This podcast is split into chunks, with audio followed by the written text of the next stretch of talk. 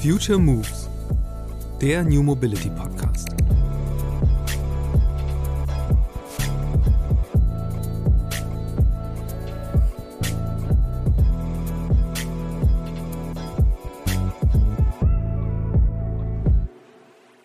die großen OEMs, mit denen ich halt mein ganzes Berufsleben zusammengearbeitet habe, halt anders ticken. Die, die haben einen durchgestylten äh, Prozess der Entscheidungswege, was geht und was man tun muss und, und äh, so weiter. Und diese Prozesse sind bei der hohen Arbeitsteiligkeit eines Konzerns und der hohen Verantwortung, ja, das ist ja so ein Auto, ist ja quasi eine Waffe und deswegen muss man ja unglaublich viel. Und der Gesetzgeber regelt ja auch immer wieder nach, damit die Waffe entschärft wird und macht weitere Auflagen, die alle, ich sag mal, Verbraucherschutzziel ähm, äh, haben. Das geht in einem Konzern nur mit einer extremen Absicherung zwischen den kleinsten Ressorts. Dadurch ist dieser, dadurch, also 80 Prozent des, des Entwicklungsprozesses ist Absicherung, nicht Entwicklung und Absicherung, zum Teil zur der internen Absicherung wegen. Und äh, deswegen kann ich auch mit einem voll digitalisiert durchgestylten Prozess dessen Potenzial voll nutzen. Und da, wo der Audi oder BMW, weiß ich nicht, 2.000, 3.000 Leute für die Fahrzeugentwicklung braucht, da brauche ich 150. Wenn jemand seine Erfindungen als typisch akademische Produkte bezeichnet, dann denkt man vielleicht an eine besonders ausgefuchste Statistiksoftware oder irgendwelche Dinge knapp oberhalb von Grundlagenforschung. Auf jeden Fall aber nicht an das, was mein Podcast-Gast damit meint, nämlich elektrisch angetriebene Autos und Nutzfahrzeuge. Günter Schuh ist Ingenieur und Professor für Produktionssystematik an der RWTH in Aachen. Bekannter ist er allerdings durch seine Tätigkeit als Unternehmer geworden. Im Jahr 2010 gehörte er zu den Mitgründern von Street Scooter, das ein elektrisch angetriebenes und preiswertes Lieferfahrzeug entwickelt hat. Ein akademisches Produkt ist das Fahrzeug, weil Schuh damit einen Case schaffen wollte, an dem künftige IngenieurInnen nicht nur das Bauen von Autos, sondern auch von Unternehmen studieren können. Fünf Jahre später startete er das Startup Ego Mobile, das einen elektrischen Kleinwagen entwickelt hat und produziert. Nach einigen Turbulenzen samt Pleite und Günter Schuhs Rückzug aus dem operativen Geschäft arbeitet die Nachfolgefirma Next Ego mittlerweile an einem zweiten Modell.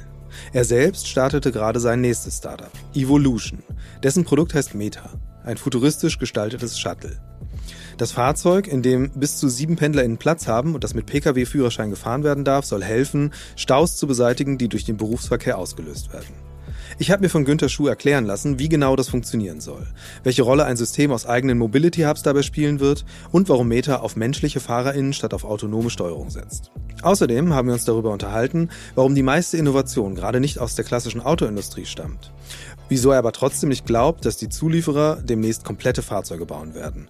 Und was passieren müsste, damit in Deutschland mehr AkademikerInnen seinem Beispiel folgen und eigene Unternehmen gründen. Hallo Günther, ich freue mich sehr, dass du bei mir im Podcast bist. Hallo Christian. Du bist äh, mit einem neuen Projekt am Start. Meta heißt das. Äh, das ist ein Shuttle, über das wir noch eingehender reden wollen. Mir hat sich direkt die Frage gestellt, als ich das Projekt gesehen habe. Äh, Moja hier in Hamburg, äh, ganz konkret, will im Jahr 2025 schon mit kom komplett autonomen Shuttles durch die Stadt fahren. Äh, jetzt arbeitest du an einem Konzept mit Pendlerbussen, wo noch jemand hinterm Steuer sitzt. Was ist die Idee dahinter? Warum ist das nicht direkt auch autonom gedacht? Ähm, weil sich autonom nicht rechnet. Äh, wahrscheinlich in den nächsten Jahren, da hat Moja recht, zwar technisch möglich ist, auch gesetzgeberisch möglich ist, aber äh, vorerst äh, auf längere Zeit zu teuer ist. Ähm, und wir wollen, und das ist ja die Kernfrage, was wir mit Meta, mit dem Shuttle-Meta lösen wollen, das ist eigentlich ein Triple. Wir wollen das eigentliche Kernproblem des äh, Verkehrs, gerade im städtischen Umfeld, knacken. Das ist nämlich der Pendlerverkehr. 50 bis 70 mhm. Prozent äh, des Verkehrs sind Pendler. Und äh, die muss man äh, und kann man bündeln, wenn man es attraktiv genug macht. Wir wollen Corporate Social Responsibility für die Firmen ermöglichen, nämlich den Mitarbeitern, äh, zum Beispiel, die eine halbe Stunde nur Anfahrt haben, bei anderen ist noch mehr, eine Stunde Zeit ihrer Lebenszeit jeden Tag zu schenken. Und drittens ähm, wollen wir der Umwelt allen, aber auch den Firmen für ihren CO2-Footprint die Chance geben, etwa ihre 25 Prozent, die typischerweise die Mitarbeiter zu und Abfahrten ausmachen an ihrem CO2-Footprint, äh, tatsächlich äh, in den nächsten sechs, acht Jahren zu erreichen. Da müssen sie die Mitarbeiter an und Abfahrt ähm, äh, emissionsfrei machen und die Fliege schlagen wir auch noch mit derselben Klappe. Es ist also ein echtes Triple, was wir mit dem Evolution ähm, Meter erreichen wollen. Dann lass uns da doch mal ganz von Anfang an einsteigen. Also was, äh, was war so die initiale Idee zu sagen, okay, jetzt schnappe ich mir mal das Thema Pendeln und gucke mir das genauer an und dann würde mich interessieren, was ist der Weg, dass dann diese Lösung mal rausgekommen ist? Also ich habe ja schon drei Projekte vorher gemacht, Street Scooter, Ego und Ego Move, die heute Move heißt und der People Mover den, mit dem wir den ÖPNV ergänzen wollten mit mhm. einer kleineren, sozusagen kleineren Fahrzeug als einem großen äh, Stadtbus, ähm, der dann on demand fahren kann. Und das ist nach wie vor eine vielversprechende Lösung, die aber in Deutschland und auch in Europa nicht mit der notwendigen Geschwindigkeit äh, umgesetzt werden kann, weil das immer abhängig ist von den lokalen Verkehrsverbünden. Ja. Und da ist man im Klein-Klein und das äh, dauert so lange, dass wir damit, damit kannst du auch kein Start-up machen, weil du nicht schnell genug auf Stückzahl kommen kannst. Die Entscheidung, äh, jetzt doch wieder so ein, so ein von Menschen äh, gesteuertes Fahrzeug äh, zu wählen, äh, hat auch viel damit zu tun, dass die Projekte, die es ja durchaus jetzt gibt, äh, Rhein-Main-Verkehrsverbund testet solche autonomen Shuttles, äh, dass das einfach zu langsam vorangeht. Genau. Also wir haben unser Meta-Shuttle technisch darauf vorbereitet, was äh, Sensorik angeht und was die Erweiterung der Aktorik angeht, um dann auch relativ schnell autonom fahren zu können. Mhm. Äh, ich tue das jetzt nicht, weil wir beim People Mover vier Jahre lang äh, daran gearbeitet haben, zu den ersten zu gehören. Ein, ein zumindest Level 4, vollständig aus, auto, automatisiert heißt es ja dann, nicht autonom fahrendes Fahrzeug zu können. Und das wird auch technisch, äh, man könnte sagen, endlich, weil als ich begann, wollten wir 2021, 2022 auf der Straße sein. Das ging ja. alleine schon ja wegen des Gesetzgebers nicht. Das ist in zwei, drei Jahren möglich. Die Automatisierung wird aber ungefähr 40 bis 60.000 Euro pro Fahrzeug und Jahr kosten. Ja. Das heißt, ich bin auf jeden Fall teurer als je, jede Fahrerlösung. Es wird dann trotzdem zahlreiche Anwendungen geben, wo man eine überdurchschnittliche Verfügbarkeit schaffen muss, wo man dann nicht einen Fahrer warten lassen kann, sondern nur ein leeres Fahrzeug. Da wird die Anwendung sein. Das ist aber für den Hauptverkehrsinfarkt, den wir haben und lösen müssen, keine äh, Lösung. Und gerade im Hauptverkehrsinfarkt ist auch der Anspruch und das, was autonomes Fahren technisch können muss, ja, ja ist sozusagen High-End. Und ich sag mal, ein gutes autonom ausgerüstetes Fahrzeug steht zitternd im dichten Pendlerverkehr vor lauter Angst, sich bewegen zu können weil nämlich ein solches Fahrzeug sich an alle Verkehrsregeln hält und das führt dazu, dass es meistens steht. Dann ist sozusagen die Entscheidung gefallen, äh, für im, im Pendelkontext muss auf jeden Fall da vorne ein Mensch drin sitzen, der das Ganze steuert. Ähm, aber was war jetzt so die Überlegung, äh, weil theoretisch das Modell Fahrgemeinschaft gibt es ja schon, dass man auf einen vorhandenen Fuhrpark aufsetzt. Ähm, woher kam dann deine Idee, nee, wir brauchen eigentlich ein spezifisches Fahrzeug für diesen Anwendungszweck? Also ist wieder mal ein typisches äh, akademisches Produkt, so wie alle meine Erfindungen, die kommen eigentlich aus einer Bedarfsanalyse, was müsste eigentlich sein. Und dass hm. man den Pendlerverkehr bündeln muss, ist eigentlich ungefähr so ein No-Brainer, wie das übrigens Last Mile Delivery mit dem Street Scooter ähm, äh, quasi Paketzustellfahrzeug, dem kleinen Fahrzeug ähm, ähm, war. Und ähm, äh, jetzt äh, ist, ist der, der Hauptgrund ist, ähm, dass man ähm, die äh, Hürden erkennen muss, warum Menschen diese Fahrgemeinschaften, wie du richtig sagst, gibt es da die verschiedensten Angebote und ja. Möglichkeiten, warum die Menschen die eigentlich nicht wahrnehmen. Und da sind wir auf ein paar signifikante Gründe gekommen. Zum Beispiel, ich mhm. will einfach nicht Shows, also Bein an Bein eng mit einem Mitarbeiter, mit einem Kollegen ähm, äh, täglich im Pkw sitzen. Also vier oder fünf Personen in einem Pkw ist den meisten unangenehm. Mhm. Zweitens die Koordination, dass man immer auf einen ähm, äh, warten muss und dass es immer Änderungen gibt und dass das nicht äh, kontinuierlich funktioniert, ist das nächste Problem. Man hat dann drittens keinen geeigneten Hub, wo man einsteigt und aussteigt, der für alle passt. Und wir haben uns jedem dieser Probleme angenommen und haben gesagt, ja, wir müssen den Unterschied machen, der vielleicht, und davon sind wir heute voll überzeugt, und das sagen auch unsere Kundengespräche, der die Leute tatsächlich animiert, in unsere Fahrgemeinschaft sozusagen einzusteigen. Mhm. Also in unserem Fall werden diese Fahrzeuge, sind die so groß gebaut und so aufgeteilt. Es ist trotzdem ein Pkw. Das ist deshalb notwendig, weil der Pkw auf der Stadtautobahn auch ähm, zügiger als 60 oder 80 wie so ein Stadtbus äh, fahren können muss. Ähm, sonst dauert das so lange. Ähm, und wir haben jetzt eine Intimacy geschaffen und eine mediale Ausstattung, die zumindest äh, vier vollwertige oder höchstwertige Büroarbeitsplätze ermöglicht ja. für alle, die diese Tätigkeit haben und die die Fahrt schon als Arbeitszeit nutzen können. Und die aber auch zum Beispiel, es gibt drei Reihen äh, mit Bestuhlung und zum Beispiel die mittlere Reihe, da ist der Abstand ein Meter zehn zum Nachbarn.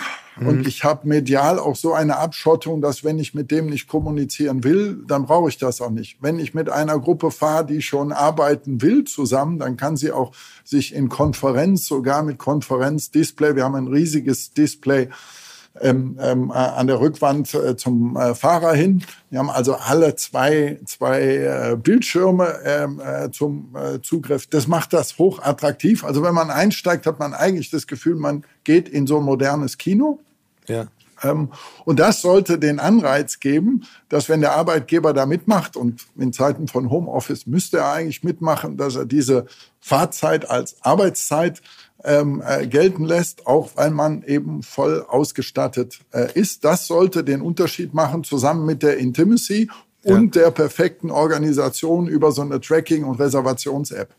Ja, ähm, da sind jetzt wahnsinnig viele äh, interessante Punkte drin, über die man schon mal reden sollte. Ich würde gerne mal anfangen jetzt. Äh, du, wenn ich dich richtig verstanden hatte, hast du eben gesagt, ihr habt eben auch Gespräche mit künftigen Abnehmern, äh, also sprich den Unternehmen von diesen Fahrzeugen. Und eben hast du selbst gesagt, äh, es gibt jetzt diese Homeoffice-Erfahrung. Also stellt sich mir direkt die Frage, ist es eigentlich äh, dank Corona überhaupt jetzt, äh, gibt es einen Markt für dieses Modell, weil die Leute jetzt Remote-Arbeit ähm, eher akzeptieren?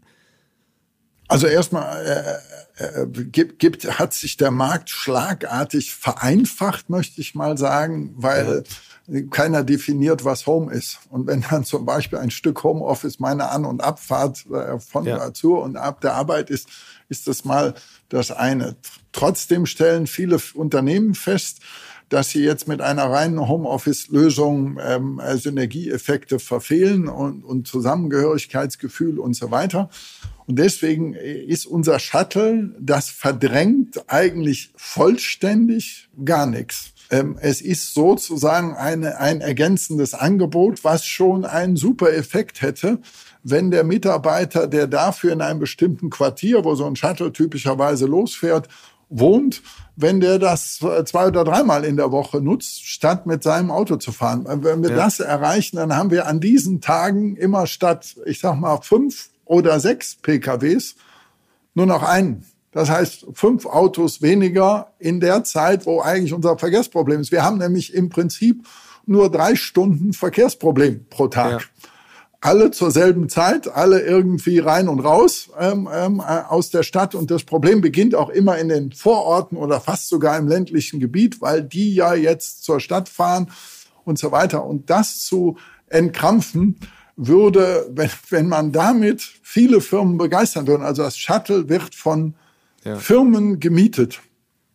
Das Shuttle ist auch deshalb so ökologisch ausgelegt, dass es nur gemietet wird, weil wir das alle fünf Jahre rund erneuern, dass es quasi mit dem Nachfolgermodell wieder identisch ist und damit äh, 40 bis 50 Jahre lebt und nicht ja. nur wie heute ein Pkw 11,3 Jahre. Das ist ein Effekt, um das Shuttle maximal nachhaltig zu machen aber das ist auch die Möglichkeit für die Firmen, quasi, das ist die billigste Art und Weise mittlerweile für die Firmen, ihren CO2-Footprint pro Standort ja. signifikant ähm, äh, zu reduzieren. Ja, da steckt ja jetzt schon viel vom Businessmodell drin. Ähm, lass uns das doch mal durchgehen. Also äh, du sagst selbst, das ist eben äh, ein Mietmodell. Ähm, was ist denn die Mindestgröße von so einem Unternehmen beziehungsweise die Zahl der Mitarbeitenden, dass das Ganze wirklich auch fliegt und dass es eine App gibt, wo genug Angebote drin sind? Weil, wenn ich es richtig verstehe, es geht ja nicht darum, feste Gruppen zu bilden, sondern eher so eine Ride-Pooling-Lösung. Genau. Um dazu adaptieren. Genau. Es ist eine Ride-Pooling-Lösung. Also es fängt an bei Unternehmen mit mehreren hundert Mitarbeitern das kommt so ein bisschen drauf an. Also wir haben jetzt hier zum Beispiel in Aachen so eine Art Miniatur Silicon Valley. Unsere, unsere IT-Ecke, die liegt aber zwölf Kilometer außerhalb von Aachen. Da müssen ja. ganz viele hin, vor allen Dingen auch ganz viele Studierende, die während der Zeit da arbeiten. Und äh, da sind das alles nur Firmen zwischen 50 und, und 250 Mitarbeiter, aber ganz viele davon, die sich auch noch äh, zusammentun könnten. Da eignet sich das. Bei anderen, was weiß ich, da ist jetzt, äh, ja, da sind Unternehmen, in Warendorf, die kriegen halt dauernd eine Menge von Mitarbeitern aus Münster. Da lohnt sich das auch schon. Es lohnt ja. sich dann, wenn man auf einer Strecke von einem Quartier zur Firma mehrere Shuttle einsetzen kann, so dass es nicht nur eine Abfahrtszeit gibt, sondern mehrere Shuttle, die vielleicht leicht versetzt ähm, äh, fahren. Ich gebe aber zu, dass wir in unseren ersten Zielstädten, wo wir jetzt eigentlich eine gewisse Population erreichen wollen, das ist jetzt Münster, Bonn, Aachen und Bochum, mhm. ähm, äh, dass wir da zunächst mal die Großen ansprechen. Also wir ja. sprechen mit der Telekom in Bonn, die da 12.000 Mitarbeiter hat und die jetzt ganz viele solche Shuttle-Quartiere hat weil das wunderbar Einfache an dem Modell ist, dass wir Leute haben, die aus einem Quartier, aus einer Destination A zu einem, einem Firmensitz B fahren und es eigentlich nur noch ein Timing-Problem und ein Auslastungs-, also ist ja. da noch Platz drin, äh, Problem gibt, was man dann äh, regeln muss. Also eigentlich klingt ja so, als ob es wirklich gemacht ist für äh, all diese Hidden Champions auch, die es irgendwo gibt. Also sprich ein großer Arbeitgeber in äh, einer überschaubareren Region, wenn man so will. Äh, habt ihr denn schon wirklich konkrete erste äh, Zusagen oder Kooperationen, die schon vereinbart sind? Also sie sind noch nicht fest vereinbart, weil wir natürlich mit dem konkreten Verhandeln erst anfangen konnten vor ungefähr einem Monat. Wir haben wir haben vor sechs Wochen in Berlin zum ersten Mal den ersten Prototyp von dem Meta gezeigt und ohne dass man sieht und da reingehen kann und erlebt, wie sensationell dieses multimediale Erlebnis da ist, kann man die Story nicht richtig erzählen, weil die Firmen haben alle, auch die Telekom, haben alles Mögliche schon probiert mit dem Firmenfahrrad und E-Bike und und, und Unterstützung von E-Autos und so weiter. Das sind auch Dinge, die angenommen werden, aber halt viel zu wenig, als dass man ja. das Gesamtverkehrsproblem lösen würde. Und, und unser Modell konkurriert auch nicht mit denen, sondern ergänzt das nur. Und wir wollen halt das Kernstück äh, knacken. Also was für Stückzahlen müssen dann da sein, dass das von eurer Seite jetzt, dass ihr sagt, okay, das ist jetzt eine Flottengröße, ab der macht unser Modell Sinn?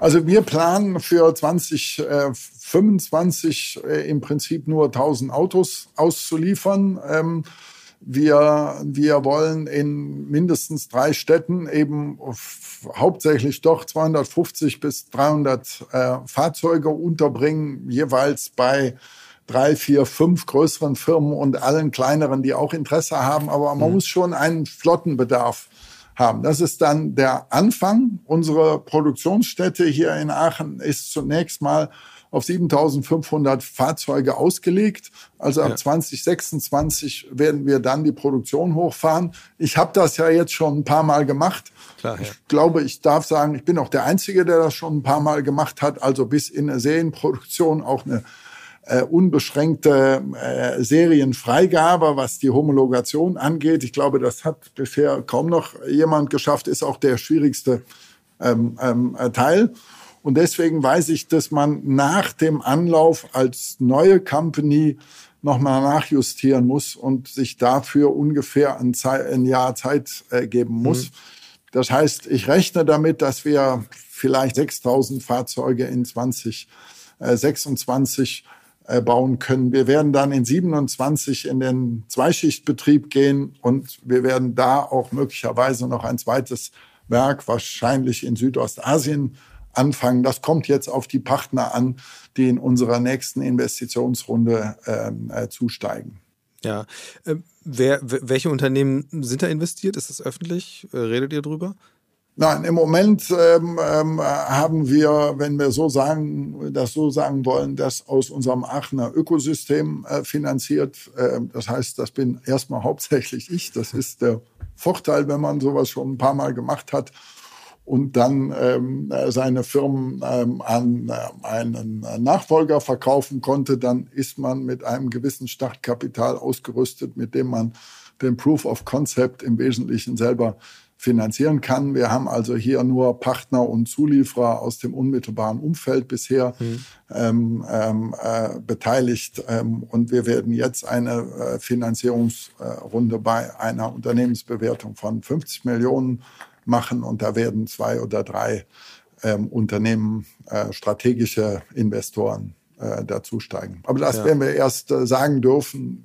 Also die müssen das ja auch zulassen wenn das ähm, äh, von denen veröffentlicht wird. Ich würde gerne noch mal kurz bei dem Produkt selbst bleiben. Also, du hast selbst gesagt, äh, die, die App spielt halt eine zentrale Rolle und äh, die Herausforderung ist ja tatsächlich, wie kriegt man es dahin, äh, dass die Leute dann das nicht nur toll finden, dass der Arbeitgeber Alternativen zum eigenen Auto anbietet, sondern dass die wirklich genutzt werden. Was ist die Strategie ähm, da bei Meta, wirklich die Leute dann auch in diese Fahrzeuge reinzukriegen? Also wir haben das wirklich tief analysiert und was offensichtlich herauskam, war, dass es an dem Abfahrpunkt Knoten braucht, äh, die wir jetzt Mobility Hubs nennen oder wir nennen sie auch E-Mobility Hubs. Das sind letztendlich multifunktionserweiterte Parkhäuser statt den mhm. kleinen Park-and-Ride-Parkplätzen ähm, die eine Reihe von anderen äh, Funktionen, also Coworking Spaces für Wartezeiten, äh, die äh, Dinge des täglichen Gebrauchs muss man da kaufen können.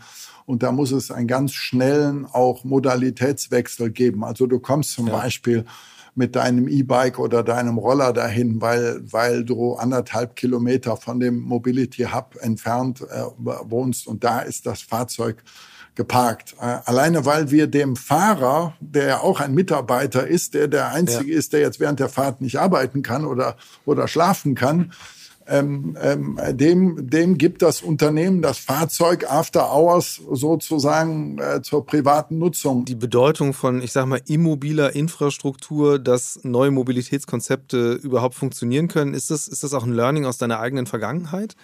Absolut, absolut. Also wenn also dieses Multimodale, ich komme aus meinem Zuhause und steige nicht einfach in mein Auto, sondern muss vielleicht ein paar Schritte gehen oder mit dem Fahrrad zum Hub fahren oder einen Moment warten.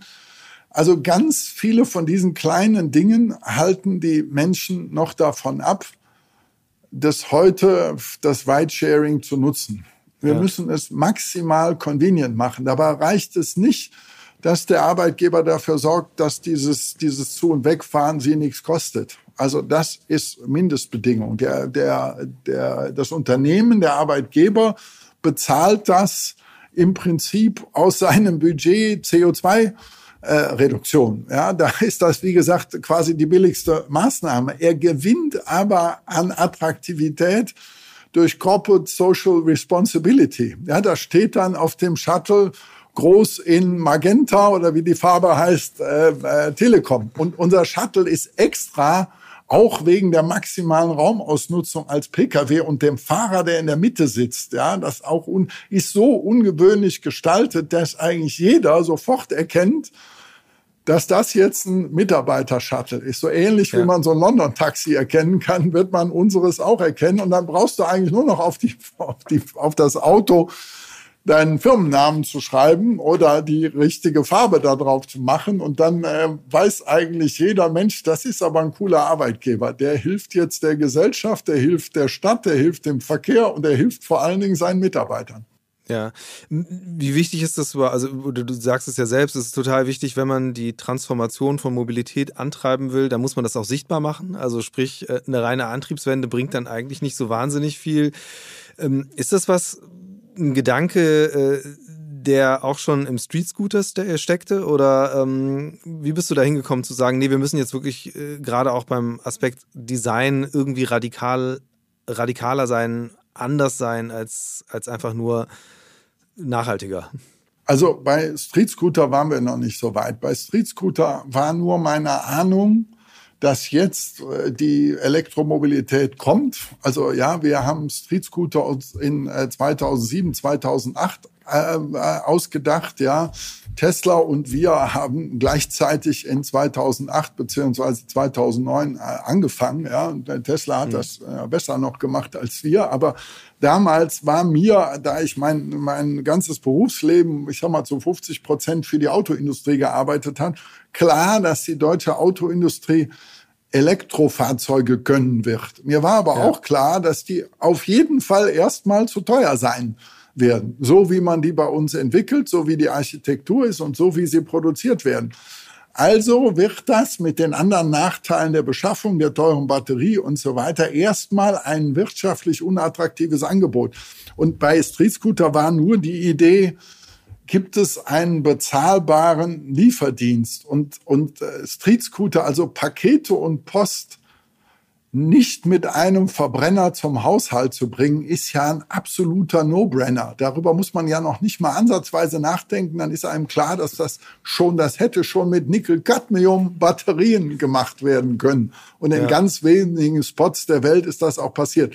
Das war nur der Anfang. Da wollte ich eigentlich nur zeigen mit, mit Street Scooter, dass wenn man das als Produktioner von vornherein richtig macht, dass eine bezahlbare Elektromobilität geht. Und das Ziel der Post war damals, war auch deren Anforderung, wir wollen für die elektrische Zulieferung nicht mehr bezahlen, als wir vorher bezahlt haben. Das haben wir auch erreicht.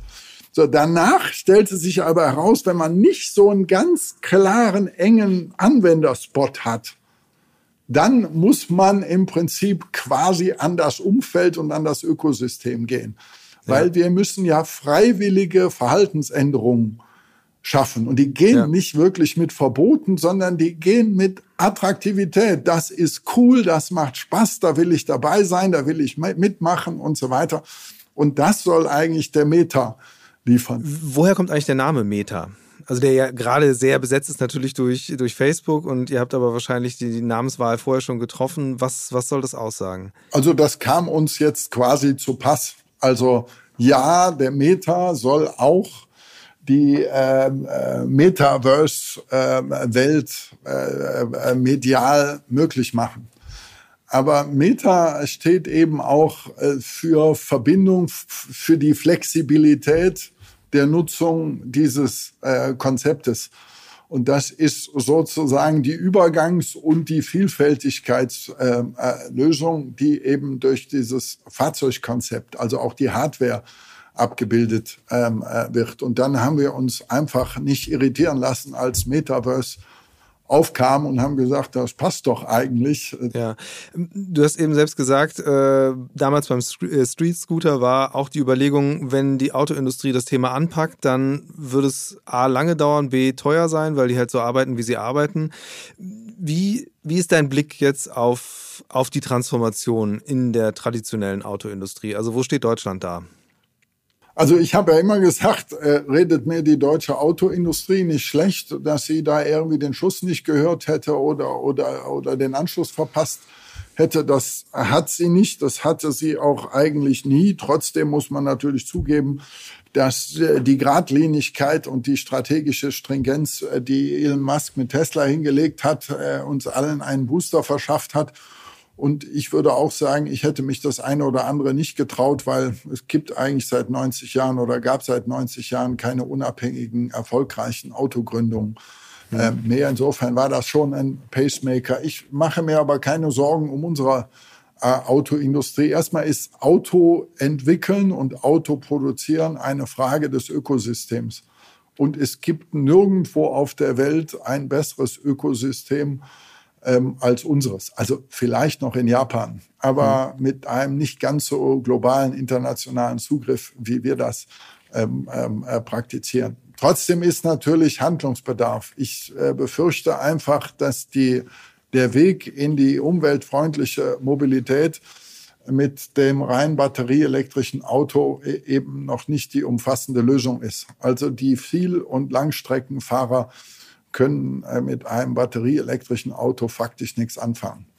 Und ähm, ähm, äh, das äh, darf nicht das Dogma werden, auch wenn es jetzt kommunikativ von VW und anderen erstmal richtig kommuniziert ist, dass wir uns erstmal auf diese Technologie für die PKWs äh, kaprizieren. Aber wir müssen andere Energieträger und Speicher, wie insbesondere den Wasserstoff, aber auch Tailor-Made Fuels, äh, zulassen und weiterentwickeln. Wir müssen die Verbrennungsmotoren weiterentwickeln, um sie mit Tailor-Made Fuels äh, betreiben zu können. Wir müssen einfach bedenken, was wir für eine Riesenpopulation von Verbrennermotoren in der Welt haben. Die können wir nicht einfach laufen lassen, sondern die müssen wir konvertieren. Wenn wir das nicht tun und die Leute immer noch Angst haben, auf die Elektromobilität überzugehen, dann werden sie umso länger mit den alten Verbrennern fahren und das ist alles ökologisch nicht sinnvoll. Also hier haben wir noch Handlungsbedarf. Wir müssen jetzt irgendwann mal den Korridor öffnen und nicht für jeden Pkw, aber für die größeren und für die Vielnutzer und die Langstrecken-PKWs auch andere ähm, äh, Systeme, zum Beispiel batterieelektrisch mit Wasserstoff-Range-Extendern und so weiter, ähm, ähm, zulassen und auch anstreben. Ja, ist denn, ist denn die Automobilindustrie da eigentlich noch aktiv? Weil man hat ja natürlich schon gerade eher das Gefühl, dass das eine Entwicklung ist, die ist jetzt abgeschnitten, weil beschlossen, ähm, dass man sich in eine andere Richtung entwickelt. Äh, du hast ja sicher tiefere Einblicke. Also wie weit wird dann noch geforscht an diesen Auslauftechnologien, sage ich mal. Wenn Sie jetzt Vorstand von so einem Konzern sind und Sie müssen den, und der ist durch und durch äh, Verbrennerfahrzeuge gewöhnt, dann ist das ein wahnsinnig schwieriger Transformationsprozess, bis auch mal alle im Unternehmen glauben, dass man ja. tatsächlich mit Elektroautos ja erfolgreich sein kann, Gewinne machen kann und so weiter. Das sah ja am Anfang noch nicht mal so aus, als könnte man mit solchen Fahrzeugen überhaupt Deckungsbeiträge nennenswerter Art ähm, erzielen. In dieser Transformation muss man erstmal alle mitnehmen. Das ist gar nicht so einfach und deswegen verstehe ich sehr wohl, dass man die Kommunikation erstmal so ausgerichtet hat dass man dabei die Entwicklungen äh, öffentlich oder sogar echt äh, in Richtung zum Beispiel Wasserstoff und Tailor-Made Fuels und anderen äh, Treibstoffen, die keinen C haben, keinen Kohlenstoffgehalt haben, ähm, ähm, die aber mit einem Kolbenmotor zum Beispiel zu machen ähm, äh, wären, dass man die dann mal eine Zeit lang unterdrückt, ist ein taktisches Phänomen. Ähm, man sieht ja aber in der Welt, sowohl in Japan wie auch in Korea, wie auch mindestens bei einem deutschen Hersteller, ich weiß gar nicht, ob das öffentlich ist, dass der sich darauf besinnt, dass wir doch Wasserstoff, ähm, ähm, also Brennstoffzellenanwendung oder Wasserstoff in der ähm, äh, ja, Sie können ja mit, mit dem ja. Wasserstoff auch einen Kolbenmotor ähm, betreiben, ähm, ähm, dass man sich darauf besinnt und das ist gut so.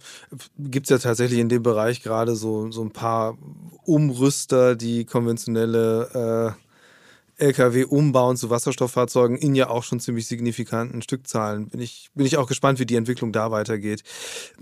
Du hattest selbst vorhin gesagt, wir haben eigentlich hier in Deutschland äh, das Glück, ein sehr, sehr gutes Ökosystem zu haben. Das heißt, da spielen ja eine ganz große Rolle die Zulieferer dabei. Jetzt sieht man ja, also im, im Bereich ähm, People Mover, dass da sehr viel Vorstöße eben nicht äh, aus, der, aus der Autoindustrie kommen, nicht von den OEMs, sondern aus dieser Zulieferbranche. Wie ist deine Einschätzung, was äh, die Zukunft der Mobilität oder beziehungsweise der, der, ich sag mal, Mobilitätsindustrie in Deutschland angeht? Welche Rolle werden da Zulieferer noch spielen wollen, spielen können? Also die Hauptbewegung, die du da jetzt meinst, ist ja die in Richtung autonomen Fahren. Und ähm, ja. ähm, das, äh, wenn ein Fahrzeug autonom fahren muss, betrifft das quasi das komplette Nervensystem des Autos und ähm, die, die Aktivitäten der verschiedenen Zulieferer, die sich da engagiert haben und erst geheim und dann auch aus der Deckung gekommen sind, liegt äh, sicher daran, dass die erkannt haben, wie man es machen müsste ja. und die OEMs, von denen sie abhingen, äh, aus ihrer Sicht äh, zu, jetzt sage ich mal, ein bisschen platt, lahmarschig unterwegs waren, um das mal hier, im, ja, sagt man im Podcast hm. nicht, aber ich sage es jetzt mal. Also das, ähm, ähm, ähm, und das war sicher eine richtige Wahrnehmung und man hat die auch ein bisschen aus die, also die Zulieferer haben mit ihren Aktivitäten die OEMs auch aus der Reserve ähm, äh, gelockt. Ähm, der Zulieferer, der ein komplettes System zum äh, Level 4 Fahren anbieten äh, müsste, der hätte einen so großen Einfluss auf das Produkt und auf das Fahrzeug überhaupt, dass eigentlich der OEM, ein etablierter OEM, das aber nicht zulassen kann und zulassen ja. wird nach meiner Überzeugung. Insofern waren das Vorstöße, Pacemaker-Ansätze, die an der Stelle schon mal eine Grenze haben. Und die zweite Grenze ist, und ich habe ja da selber Erfahrung mit, also diese gerade die großen deutschen äh, Zulieferer, die haben eine unglaubliche Kompetenz in ihren verschiedenen Systemen. Motorsteuerung, Bremsen, Lenkung, Airbags, äh, all diese schwierigen, auch sicherheitstechnisch, zulassungsmäßig schwierigen Dinge. Das können die in einer Tiefe, da bist du immer wow beeindruckt, wenn du mit denen in der Tiefe daran arbeitest. Und da sind viele Dinge ohne die auch nicht möglich. Was die aber ehrlich gesagt, und damit will ich nur sagen, wie sehr ich diese großen, auch die kleineren Zulieferer bewundere, was die alles für eine Kompetenz haben. Aber was die gar nicht können, aber wirklich gar nicht, ist Gesamtfahrzeug. Hm. Gesamtfahrzeug ist was ganz anderes und Gesamtfahrzeug zum Beispiel aus der Homologation und der Straßenfreigabe zu denken und so zu konzipieren und dann noch aus der produktionstechnischen Sicht des Gesamtfahrzeuges, das liegt denen so fern, dass ich äh, nicht wirklich glaube, dass irgendein also ein nennenswertes Engagement ähm, eines Zulieferers alleine zu einer, einer OEM-Tätigkeit führt. Also wenn, sind das Allianzen der Großen mit einem OEM, wo die sich in dieser Abhängigkeits- und Verantwortungsfrage äh, zusammentun in einem Art ja. Joint Venture. Das hat es ja dann gegeben, mehrfach, auch zum Teil wieder aufgelöst. Das kann ich mir schon vorstellen. Das Problem beim, beim und darum dreht sich in der Hauptsache, beim Level 4 Fahren und danach ist dass alle diese Fahrzeuge de facto, de jure, möchte ich sagen, nicht mehr verkauft werden können. Hm. Sondern die Haftungsfrage ist so kompliziert und so anspruchsvoll, dass eigentlich der Hersteller die Fahrzeuge betreiben muss. Also ein Betreibersystem ähm, äh, braucht und das nicht überantwortet, verantwortet werden kann. Und vor diesem Hintergrund muss sich die mobile Welt dann dann ist man sowieso in einem sogar erweiterten Subskriptionsmodell. Da muss sich die Autoindustrie noch ähm, äh, deutlich verändern. Sie muss sich da vorwärts in der Vorwärtsintegration äh, bewegen, weil, weil wer hat die Verantwortung für einen Schaden, den das Auto erzeugt?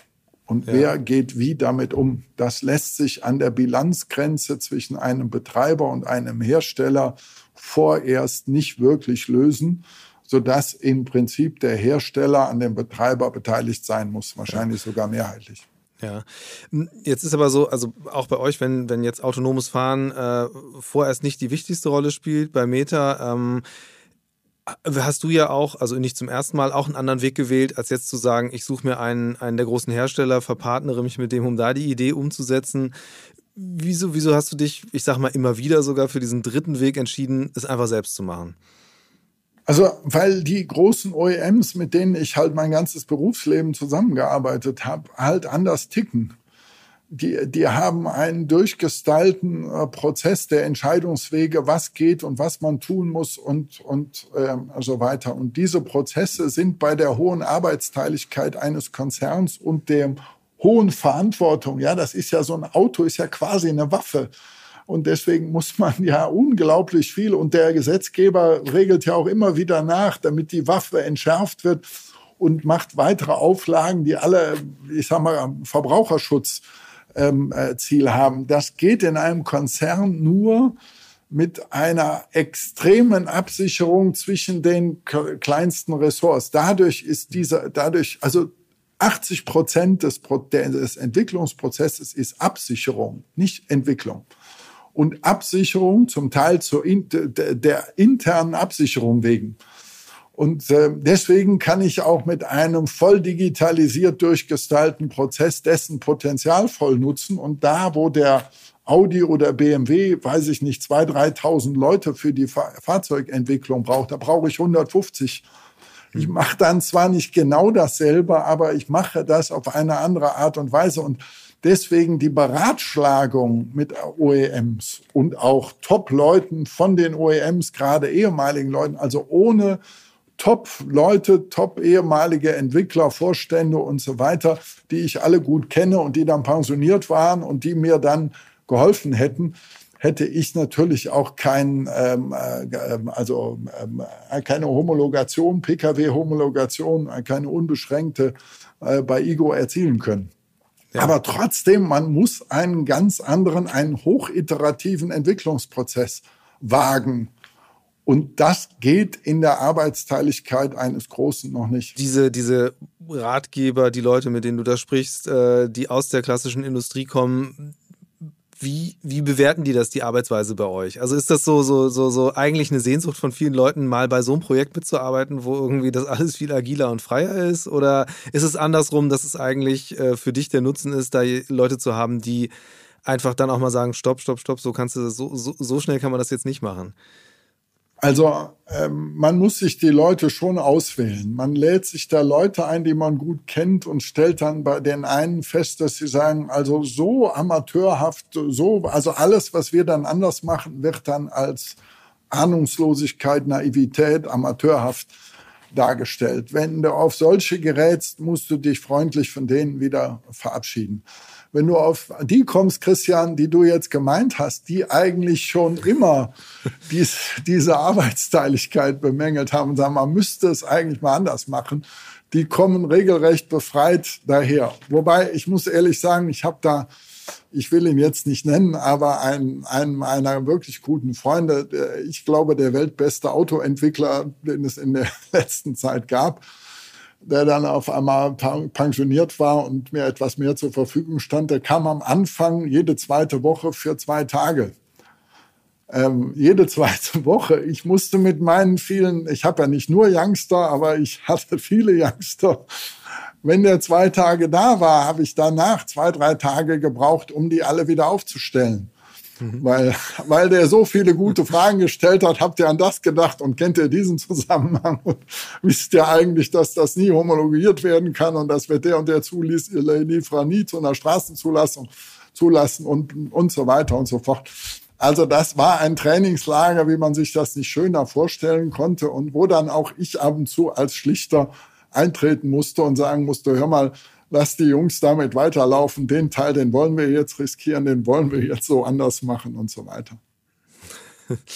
ähm, wie, wieso hast du das eigentlich jetzt überhaupt nochmal gemacht? Ich hatte gelesen, als du bei Ego Mobile raus bist, äh, war eigentlich äh, die Idee, mehr akademisch wieder zu arbeiten. Ähm, war, das, war das quasi nur eine Schutzbehauptung oder äh, stimmte das überhaupt nicht?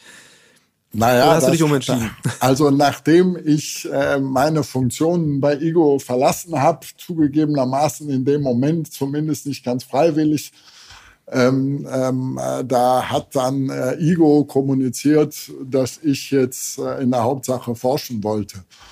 Dass ich zu diesem Zeitpunkt schon den Plan B, der jetzt mein Plan A ist, im Kopf hatte, was man denn eigentlich noch tun könnte, was ich also am liebsten mit Igo Mobile oder mit, mit der Move gemacht hätte, dass ich diese Ideen dann natürlich im Kopf hatte, das konnte man zu diesem Zeitpunkt, also ich habe da nicht widersprochen, aber meine Forschungsarbeiten leiden nicht darunter, das habe ich immer parallel äh, ja. gemacht und meine Lehrtätigkeiten auch nicht, aber das war von vornherein klar und da ich mir angewöhnt habe, zwar laut zu sein, wenn ich was, äh, äh eine Etappe geschafft habe, und das mit einer großen Klappe zu kommunizieren, aber eben nicht als Ankündigungstourismus, sondern erst, wenn ich was habe. Deswegen war es danach auch mal ein gutes Jahr ruhig. So lange habe ich gebraucht, um Evolution und den Meta zu, ähm, ja, zu prototypen. Es ist natürlich ja. noch kein seriennahes Fahrzeug, aber eines, was was fährt und alle Funktionen kann und, ähm, äh, und wo man sehen kann, was wir eigentlich wollen.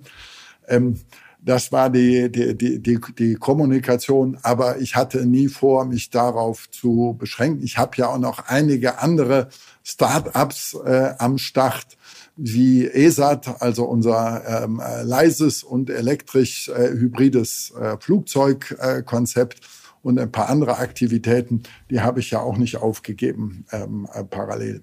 Ja, ähm, jetzt äh, mal, wenn man, wenn man mal nimmt, also die Projekte, die du vorangetrieben hast, also gerade in dieser Rolle zu sagen, so, nee, ich, ich äh, pro, promote nicht nur neue Konzepte auf dem Papier und versuche das in meine, meine Studierenden zu, in die, ihre Köpfe zu säen, sondern gehe die Sachen selbst an. Würdest du selbst auch dich schon als eine Art Role Model sehen für so einen bestimmten Typus Akademiker, also mehr in die Praxis zu gehen? Gibt's das oder hast du da so ein, hast du das Gefühl, dass dein Beispiel da jetzt in Deutschland auch einen gewisse, gewissen Vorbildcharakter hat, weil in den USA ist es ja viel verbreiteter als hier, dass wirklich äh, Leute, die eigentlich akademisch beheimatet sind, eben unternehmerisch auch tätig werden. Ja, also ich glaube, dass wir für die Lehre, die akademische Lehre, aber auch für die Forschung, wir brauchen halt Real Cases. Und wir, gerade wir in Aachen, wir sind jetzt die mit den größten Industriedrittmitteln und trotzdem kommen wir nicht so tief und auch nicht so, so, wir kommen zwar an intime Entwicklungsumfänge bei den Firmen, dürfen die dann aber nicht veröffentlichen und nicht in die mhm. Lehre bringen. Und das ist nicht gut genug. Also hier in Aachen müssen jetzt seit, ich glaube, sieben oder acht Jahren, muss jeder Maschinenbauer im dritten Semester den Case erst Street Scooter, ein paar Jahre lang, nee, seit acht Jahren, vier oder fünf Jahre lang und seitdem IGO als Case in all seinen Etappen der Unternehmensgründung, der Produktentwicklung, der Produktionsplanung, der Fabrikplanung muss diesen Case ein ganzes Semester mit, mit Vorlesungen und Übungen, Übungen sozusagen über sich ja. ergehen lassen dass, dass die, die, diese Inhalte, die darfst du, wenn du die jetzt in, mit deinen Freunden bei, bei Audi oder Ford oder so erarbeitet, also Teile davon erarbeitet hast, die dürftest du ja gar nicht präsentieren. Und hier konnte ich als Unternehmenschef äh, natürlich darüber äh, entscheiden, was wir alles rauslassen. Und, ja. und wir haben halt massenhaft mit, äh, ich sag mal, 20, 25 Instituten meinen Entwicklungsprojekten zugearbeitet. Da waren dann die Forschungsarbeiten auch sozusagen geleitet von dieser, der Umsetzung dieser Vision. Also ja, ich wäre sehr gerne, ich will das nur an, nicht so anmaßen selber behaupten, aber wenn das ein bisschen Role Model Charakter hätte, wäre das sehr gut. Was dem entgegensteht, ist, dass im Moment mit unseren äh, Dienstverträgen, die wir als äh, ja, öffentlicher Dienst äh, als Beamte haben, ist, dass man typischerweise selber nicht Geschäftsführer heute noch in einem, einer Firma parallel zu seinem äh, seiner Professur zum Beispiel äh, sein darf. Und das ist halt eine Ausnahmeregelung, die es nur ganz selten gibt, die mein ja. Kollege äh, Stefan Pichinger mit der FEV in Aachen auch hat. Ähm, ähm, und das ist noch viel zu mühsam. Es muss klare Kriterien geben, wann solche Ausnahmen genehmigt werden. Und man muss dann natürlich auch sicherstellen, dass diese Leute, die solche Freiheiten bekommen, wie ich sie bekommen habe, dass sie weiterhin hauptsächlich für das System Universität und Forschung und Lehre arbeiten und das nicht missbrauchen. Ähm, das kann man auch und muss man auch regeln. Es liegt aber auch ein bisschen an der persönlichen Einstellung. Äh, ich habe ja hier den RWTH Campus ja. mit initiiert, auf dem 420 Firmen immatrikuliert sind, um auch solche Projekte möglich zu machen. Das ist dann eine Einstellungssache. Da gäbe es aber viele, viele Kollegen, nicht nur in Aachen, die das könnten und wahrscheinlich auch wollten. Deswegen wäre es schön, wenn, wenn es ein bisschen Vorbildcharakter hätte.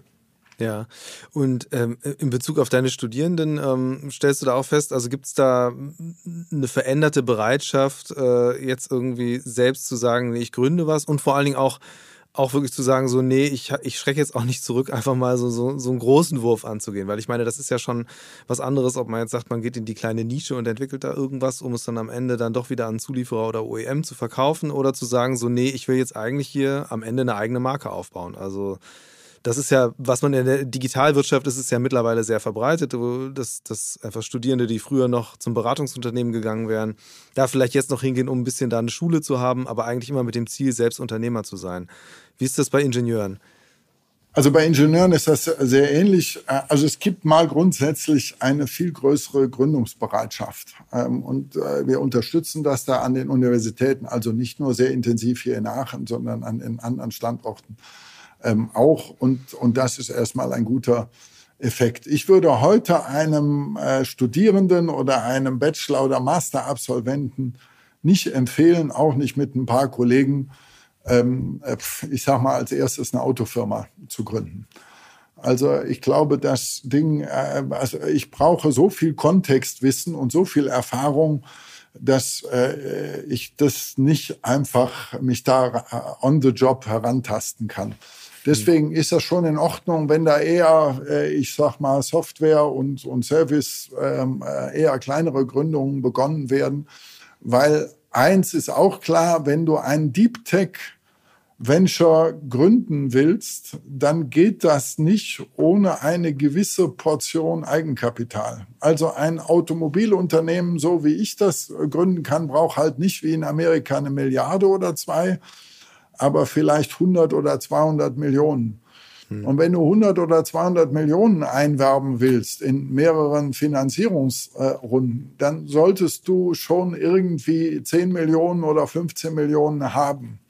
Und die hat man nicht als normaler Arbeitnehmer. Man sollte also ähm, das geübt haben, das Aufbauen eines Unternehmens. Das ist nicht nur die zentrale Frage, wie ich Kapital einwerbe. Also da tut ja. Übung einem Ingenieur auch sehr gut. Und ich musste da sehr spät auch sehr viel lernen, weil da auch ganz viele Scharlatane unterwegs sind. Und bis man die mal erkennen kann, da muss man doch ein bisschen Erfahrung sammeln. Aber es geht auch um andere Dinge. Wenn man zum Beispiel ein Unternehmen aufzubauen, was dann in der Wachstumsphase, wenn du dann äh, das Produkt serienreif machst und die Produktion aufbaust und du monatelang jeden Monat 50 Leute einstellen musst ja. und dann alle vier Monate die ganze Firma umorganisieren musst und das dauernd, das ist so anspruchsvolles Zeug, dass man dass man sich daran tasten kann. Also ich würde jedem empfehlen, so früh wie möglich über eine Gründung nachzudenken. Ich würde das auch nicht einer Anstellung oder so in einem Entweder-Oder sehen, sondern im Zweifelsfall zu sagen, ich mache das erstmal ein Stück weit nebenher bis das anläuft, dann mache ich das vielleicht mal Fulltime und dann durchaus, wie heute üblich, verkaufe ich das an jemanden, dann habe ich schon mal was Kapital. Vielleicht mache ich das dann auf etwas größerem Niveau nochmal. Ich musste das ja auch machen ich hatte halt irgendwie das Glück, dass ich von Street Scooter bis Igo immer dann, wenn ich rausgegangen bin, also bei Igo bin ich auch noch äh, substanziell beteiligt, bin glaube ich immer ja. noch der zweitgrößte Aktionär in der, äh, im Aktionariat. Aber ähm, ich konnte halt immer doch ähm, ähm, Aktien versilbern. und, und mit diesen, wie man sie nennt, Proceeds dann meine anderen Ventures ein Stück weit äh, füttern, weil man braucht schon nicht nur ein PowerPoint-Ding. Also das gibt zwar in Amerika viel, aber ich würde immer empfehlen, bis zu einem ersten Proof of Concept doch irgendwie sich so zu finanzieren mit Family and Friends und eigenen Mitteln, dass man sich vorstellen kann, für sein Produkt bis zu einem Proof of Concept zu kommen und dann in die Finanzierungsrunden zu gehen. Ja, ich bin gespannt gerade äh, wie das weitergeht im Fall von Meta. Ähm, eben, du hast das Spiel schon mehrmals durchgespielt. Äh, jedes Mal ist was bei rausgekommen, äh, was wirklich dann als zu einem Serienprodukt wurde und auf der Straße gelandet ist. Äh, ich würde es mir sehr wünschen, wenn das in diesem Bereich Pendelverkehr Shuttle eben auch funktionieren würde. Drückt da sehr die Daumen. Danke. Und ganz zum Schluss würde ich gerne noch zu einer Rubrik im Podcast kommen. Und zwar ist es der Mix der Woche. Ähm, da rede ich mit meinen GästInnen darüber, wie sie selbst sich im Alltag, durch den Alltag bewegen. Ähm, Shuttle gibt es jetzt noch nicht, aber äh, wie bist du unterwegs? Wie kommst du von A nach B? Also ich bin heute Morgen mit meinem Igo, ich habe äh, zwei Igos zu Hause, mit meinem Igo die achteinhalb Kilometer zum Institut gefahren und wir haben natürlich auch überall Wallboxes und äh, in meinen, meinen Garagen, ich habe ein paar mehr Garagen, ich bin ja Autofreak, ähm, gibt es, glaube ich, fünf Wallboxen ähm, der verschiedenen Art. Ich habe für meine, weil ich ja viel Reisender bin, äh, ich habe für meine ähm, äh, längeren Strecke einen Panamera Hybrid, schon meinen dritten, ein wirklich perfektes, äh, ökologisch perfektes äh, Auto. Ich fahre 60 Prozent der Zeit, nicht der Strecke, der Zeit mhm. rein elektrisch damit.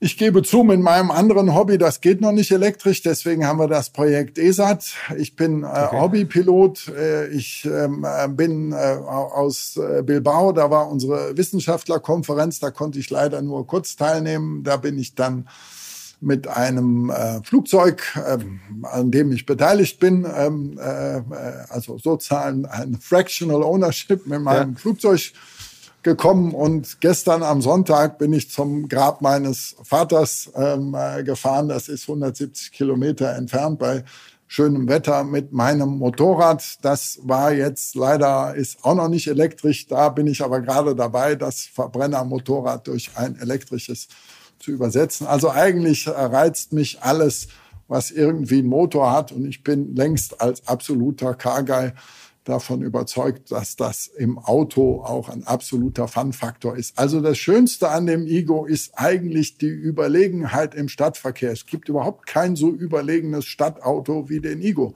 Also du versuchst ja. mit dem Ego immer an der Ampel, gerade wenn mehrere Spuren sind, in der ersten Reihe zu stehen. Das Schönste ist, wenn dann neben dir so ein Porsche steht und dann guckst du so etwas abfällig darunter. Der Ego ist ein getarnter SUV, ne? sieht nur nicht so aus, man sitzt aber sehr hoch.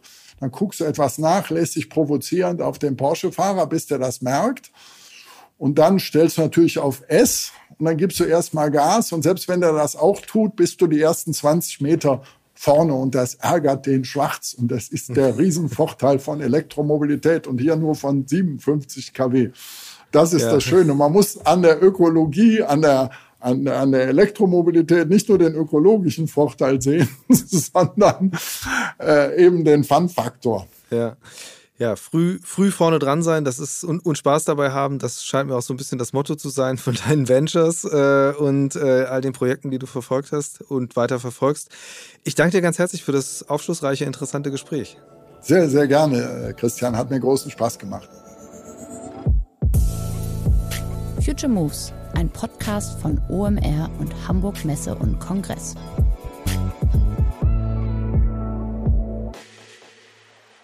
Dieser Podcast wird produziert von Podstars bei OMR.